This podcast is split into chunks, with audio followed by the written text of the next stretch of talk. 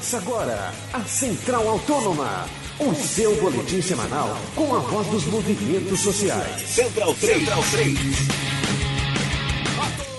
Muito bem-vindo, amigo ouvinte Central 3, para mais uma edição do nosso programa Central Autônoma, aquele que trata dos movimentos sociais espalhados pelo nosso país. O Central Autônoma, que chega à edição de número 28, chega na programação de central3.com.br, sempre às sextas-feiras, às 10 da manhã, e depois fica disponível também na nossa lista de podcasts. Eu sou o Paulo Júnior e tenho mais uma vez aqui nos estúdios Central 3, Gabriel Brito. Olá, Gabriel.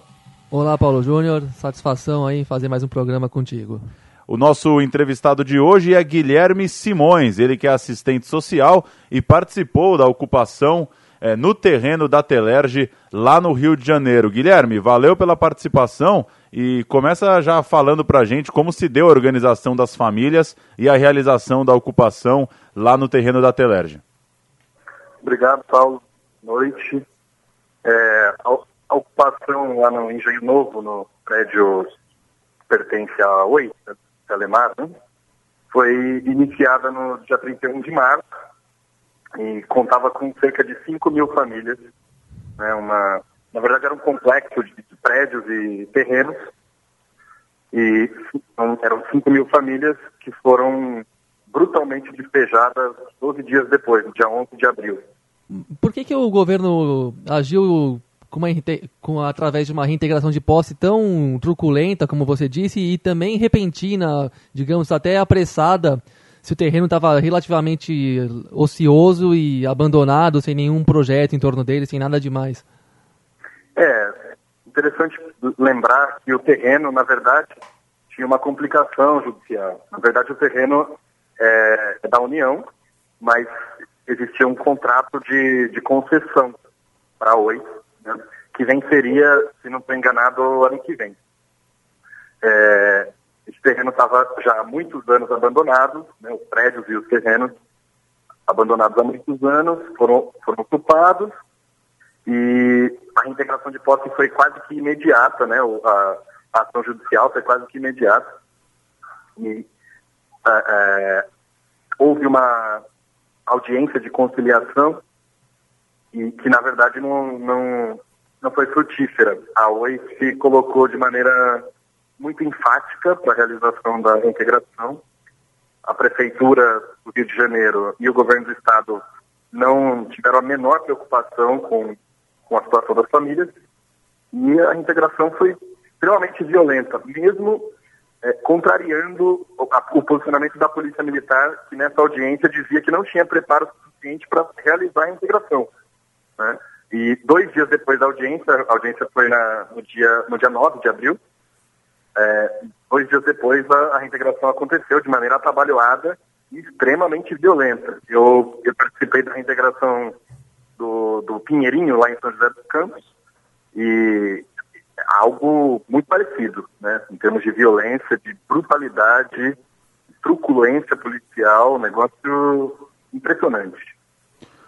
E Guilherme, conta um pouco pra gente a realidade atual do, dos movimentos sociais no Rio de Janeiro, é, como que tem sido a solidariedade a essa causa, como que tem sido a organização e a força dos movimentos de moradia do Rio? Olha, essa, a situação dessas famílias no momento é muito precária. Hein? A prefeitura finalizou com uma negociação, mas na realidade ela apenas confundiu e dividiu as famílias com, com a finalização de um cadastro e as famílias acabaram muitas ficando em situação de rua, né? Nesse momento ainda tem algumas famílias é, na catedral, né, acampadas na frente da catedral no centro do Rio de Janeiro. E a luta por moradia é, é mais do que atual, tanto no Rio de Janeiro quanto no resto do Brasil. Mas, especialmente no Rio de Janeiro, a, as lutas sociais, especialmente a luta por moradia, é tratada como, como crime, né? A, as famílias ficaram acampadas durante quatro dias na frente da prefeitura e foram escorraçadas pela Guarda Municipal, pela Polícia Militar, é, de uma maneira absurda. Então, a, a, a realidade atual é de muita dificuldade para as lutas de moradia, mas, ao mesmo tempo, de, de muita atualidade, de muita necessidade. Né? Os governos precisam dialogar, especialmente no Rio de Janeiro, a Prefeitura Municipal, o Governo do Estado precisam dialogar com os movimentos, precisam dialogar com o problema do déficit habitacional, que é gritante na cidade, e, e só vai provocar mais lutas, mais mobilizações. Né? Essa, a política do terror, a política da repressão, ela não costuma ser eficaz do ponto de vista da, da, do Estado democrático de direito. Ela vai invocar novas lutas, novas ocupações, novas mobilizações. É, Guilherme, já que você falou do déficit habitacional do Rio de Janeiro, como é que ele está aí na cidade? Que a gente viu matérias recentes dando conta que mesmo com o programa Minha Casa Minha Vida, o Brasil teve um aumento desse índice nos últimos anos. Né? E queria saber como é que está mais no Rio de Janeiro, se você pode descrever isso é, melhor para a gente, e quais são as políticas públicas, ao menos nas declarações de intenções do, do, da Prefeitura e do governo do Rio. É, o, o prefeito Eduardo Paes, junto com o ex-governador o Cabral e agora o Pezão, eles anunciam uma quantidade, eu não sei precisar agora, de algumas milhares de unidades pelo Minha Casa Minha Vida em todo o estado, é, mas eles não detalham uma coisa que é importante, que é o fato de que a maior parte dessas casas, dessas unidades habitacionais do Minha Casa Minha Vida, não são destinadas às famílias mais carentes, né, que têm o salário, a, a, desculpa, a renda média familiar é, é mensal de R$ 1.600, até R$ 1.600. A maior parte da, das casas não são destinadas para essas famílias. Então, nós temos um problema enorme. O Rio de Janeiro é hoje o segundo, em números absolutos, segundo, a segunda cidade com maior déficit habitacional do país, só perde para São Paulo. E, Guilherme, para a gente fechar, é, esse acontecimento, essa reintegração de posse é, truculenta, essa ocupação que acabou tendo um desfecho conturbado, você acha que é, pode ser considerado, pode ser visto como um reflexo direto é, das remoções, desapropriações, dessa temporada que, que a gente está tendo é, nesse sentido por causa dos mega eventos também relacionados a essa nova cara é, que se quer dar para a cidade? Olha, sem dúvida que há uma relação. Né? Os mega eventos, não só a Copa, as Olimpíadas, mas também as, as mega obras, digamos assim, o PAC, etc., eles causam um efeito absurdo da especulação imobiliária, né? uma valorização dos territórios que significado prático de segregação territorial. Né? Os, os, mais pobres são expulsos para as regiões mais longínquas e é, não, não tem condição nenhuma de arcar com, com a, o custo de vida nessas regiões. Uma outra questão que, que se relaciona o, o, despejo lá naquela região né, é a, a consolidação das UTPs. As UTPs também fortalecem o, o aumento, a valorização dos territórios, é, aumento dos preços, né, dos aluguéis, dos imóveis, etc., que faz com que as famílias mais carentes não tenham a menor condição de, de arcar com essas despesas.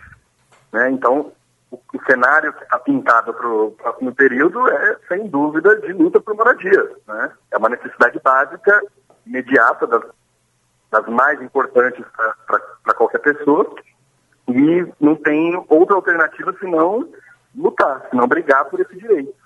Porque o Estado, que é o Estado que se diz Estado democrático de direito, ele desenvolve uma política de, de segurança muito forte contra essas populações, mas não garante um direito básico, por exemplo, que é o direito da moradia. Então, o que nós temos para o próximo período Acho que o, tem uma relação com os mega eventos, mas, mas não só porque essa consolidação da especulação imobiliária, da indústria da construção civil, ela é, uh, é algo perene, né? Então, nós vamos ter aí um, um cenário bastante complicado para o próximo período e de, sem dúvida, de, de conflitos urbanos. O programa Central Autônoma conversou com Guilherme Simões, assistente social que falou um pouco para a gente sobre a situação da luta por moradia no Rio de Janeiro, as ocupações recentes. Valeu, Guilherme, pelo papo. Muito obrigado. A gente segue acompanhando. Obrigado a vocês pela oportunidade. Uma boa noite. Obrigado, Guilherme. Um abraço. Gabriel Brito, fim de mais um Central Autônoma. Seu pitaco final e seu. Até logo. É, bom fazer mais um programa atento às causas mais urgentes, às vezes inclusive de movimentos que a gente não tem tanta visibilidade, que se organizam às vezes mais por instinto de sobrevivência do que por uma questão ideológica mais bem formatada, né, como é o caso das pessoas que estão lutando cada vez mais, com mais força pela moradia. E acho lamentável que a gente tenha visto uma reedição, inclusive em termos de proporção mesmo, do episódio do Pinheirinho, que é tão marcante, como o nosso entrevistado até teve a chance de estar nos dois lados, né, nas duas ocasiões. E continua difícil o Estado brasileiro parar de tratar esses assuntos como casos de polícia, e sim como casos de urgência social, né? Mas seguiremos aí firme e forte, acompanhando, como pois como disse o Guilherme, o, bicho ainda vai pegar bastante pelo Brasil nesse ano e nos próximos. Tem muita pela tem muita água para passar debaixo dessa ponte aí. Obrigado, Gabriel. Central Autônoma, você já sabe, chega inédito sempre às sextas, às 10 da manhã, na programação de central3.com.br, também na nossa página no Facebook, facebook.com/barra Autônoma Central. A gente volta na semana que vem, até lá.